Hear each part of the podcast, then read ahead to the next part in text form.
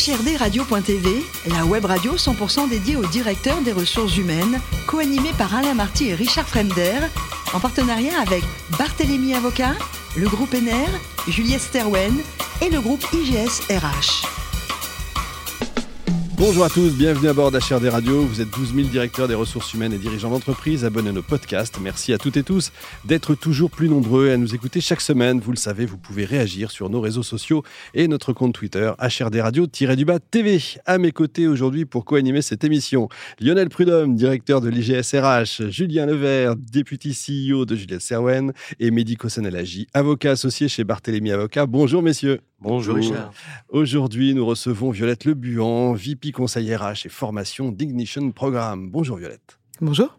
Alors, vous êtes lilloise, vous avez fait une école de commerce et votre parcours euh, semble être une suite de, de hasards, dont euh, presque un an chez Michel et Augustin. Ça, c'est, racontez-nous un peu.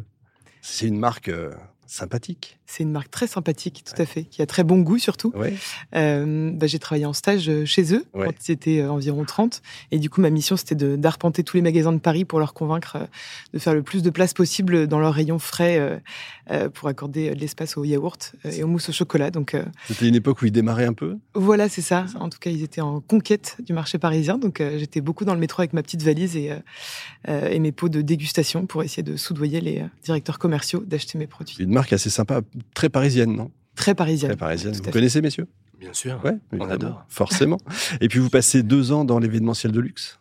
Tout à fait. Ah oui, c'était un peu une erreur, euh, je pense, passage. pour y faire quoi euh, Pour y faire quoi? Pour euh, y découvrir le, le terrain, euh, le fait d'accompagner des grandes marques sur leurs événements clés. Et ce qui était, je pense, assez joyeux dans cette dans cette mission, c'était de pouvoir faire les choses de A à Z. Donc à la fois de prendre les briefs clients, de créer ouais. du coup tous les événements, de, de contacter tous les prestataires, de négocier avec eux et d'être présente le jour J de l'événement. Donc c'était assez complet comme travail, mais sans trop de sens. Ouais, vous aviez besoin de sens, en fait, c'est ça votre... Voilà. Ouais, vous aviez besoin d'une démarche un peu plus, on va dire, plus de valeur. Exactement. ça. Et donc, c'est une rencontre avec la fondatrice de d'Ignition Programme Exactement. Oui, ça change tout parce que elle fait une conférence sur le fait qu'elle aime recruter des gens bizarres. Et à ce moment-là, mon mari me dit mais tu devrais y aller. Merci. Sympa. Ouais. Sympa. Et donc à la on fin de la conférence, voilà, on l'embrasse. je l'embrasse. À la fin de la conférence, je vais la voir et je lui dis bah le jour où vous recrutez en interne chez vous, je suis intéressée de euh, de, de, de, vous voir. Et elle me dit bah rendez-vous au Starbucks Miroménil demain 8 h Je recrute. Et donc à 9 h j'avais fini l'entretien. À 10 h j'étais embauchée. Ah, génial. Euh, voilà donc une belle belle expérience de recrutement euh, éclair. Bon alors qu'est-ce que c'est que cette boîte Ignition Programme? Ignition Programme. Donc, on est une agence RH 360. Ça fait 10 ans qu'on existe euh, aujourd'hui. Euh, on est 100 collaborateurs. Et notre métier, du coup, c'est d'accompagner nos clients sur tout le cycle de vie euh, RH de leurs collaborateurs, à partir de l'acquisition de talents, qui est un combat un peu de tous les jours des RH, jusqu'à la rétention, qui est le deuxième combat des RH.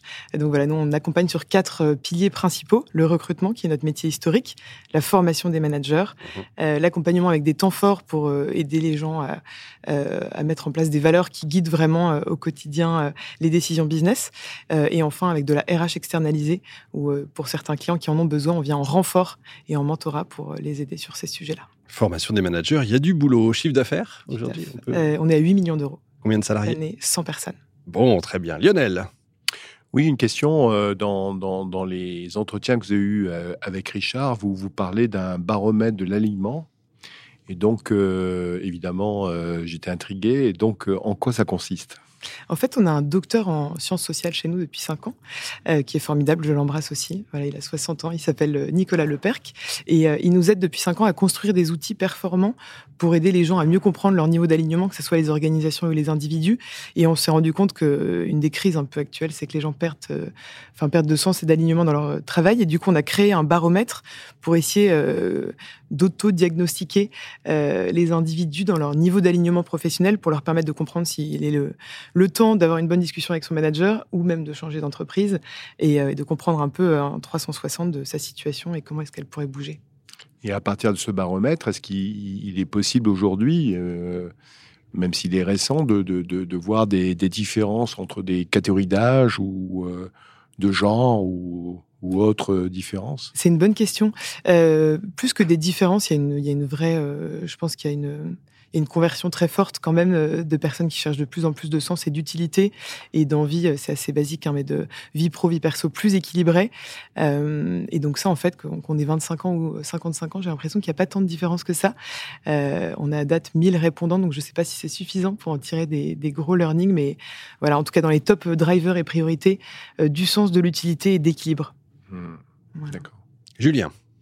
Oui, j'ai vu que vous accompagnez beaucoup les startups justement dans leur recrutement. Et donc, je voulais savoir si le marché des startups faisait toujours aussi rêver la, les, nouvelles générations ou parce qu'on a eu euh, récemment des articles euh, un peu plus euh, nuancés, on va dire, quant à l'aventure la, startup Qu'est-ce que vous constatez, vous, dans... C'est un bon point. bah déjà, on a passé, je pense, l'âge d'or des levées de fonds éternelles et, du coup de l'argent qui coule à flot pour les entreprises. Donc, c'est clair que ça fait moins rêver sur le côté croissance exponentielle. donc, ça, c'est un, un certain sujet. Je pense que ce qui fait toujours rêver, c'est l'aventure entrepreneuriale, mais j'ai l'impression qu'avec un peu plus de, de sobriété et de voilà, de, de, de, sérénité en fait dans cette croissance. Donc, euh, les gens sont attirés par le côté petite entreprise, start-up ou pas, ça reste un mot. Euh, mais je pense qu'avec avec plus de précautions pour éviter tout ce qu'on voit un peu de, de difficile sur le marché de la start-up, de, licenciement en masse, de séparation, etc. Donc, euh, voilà, une envie de rejoindre des aventures entrepreneuriales, mais peut-être avec plus de douceur et de, de pérennité. Mehdi? Tout à l'heure, Richard parlait de, formation des managers. Vous avez lancé un programme qui s'appelle Spin Up. Vous pourriez nous en dire un peu plus? Oui, bien sûr. Donc Spine Up, euh, ça fait quatre ans. Spine Up, je vous reprends sur l'accent. C'est gentil. ça fait quatre ans que ça existe aujourd'hui, euh, et ça part du concept que qu'aujourd'hui on forme pas bien les managers. En fait, il y a pas de formation qui fonctionne très bien sur le marché. Les gens considèrent qu'il faut avoir lu un bouquin de, de leadership euh, un peu sympa pour devenir best in class, alors que c'est pas une compétence. Euh, enfin, c'est pas une promotion justement et un titre LinkedIn, c'est vraiment une une compétence, le management. Et donc il faut former ses équipes.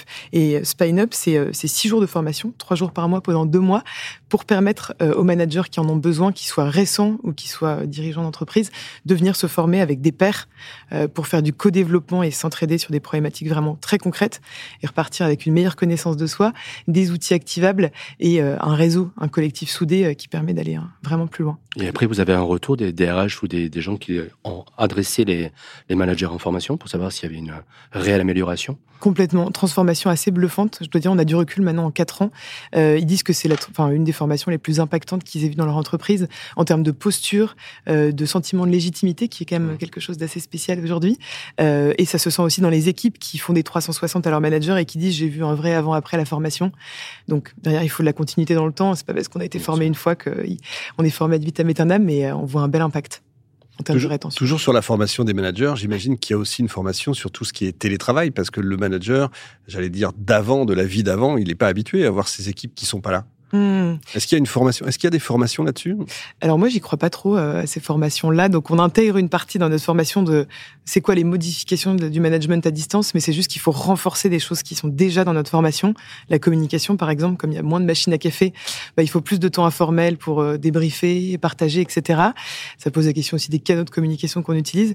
Mais finalement, à distance ou pas à distance, j'ai l'impression qu'on reste sur un rôle du manager qui est prédominant et qu'il faut accompagner de plus en plus. Mais je crois que le télétravail, c'est une complexité supplémentaire mais ça change pas fondamentalement le rôle. J'imagine que le management, c'est pas que la machine à café, mais il y a aussi euh, toute la partie euh, confiance. Tout à fait. Je, fais, je dois faire confiance à mon collaborateur qui doit pas être là forcément de 9h à 18h. Quoi. Complètement.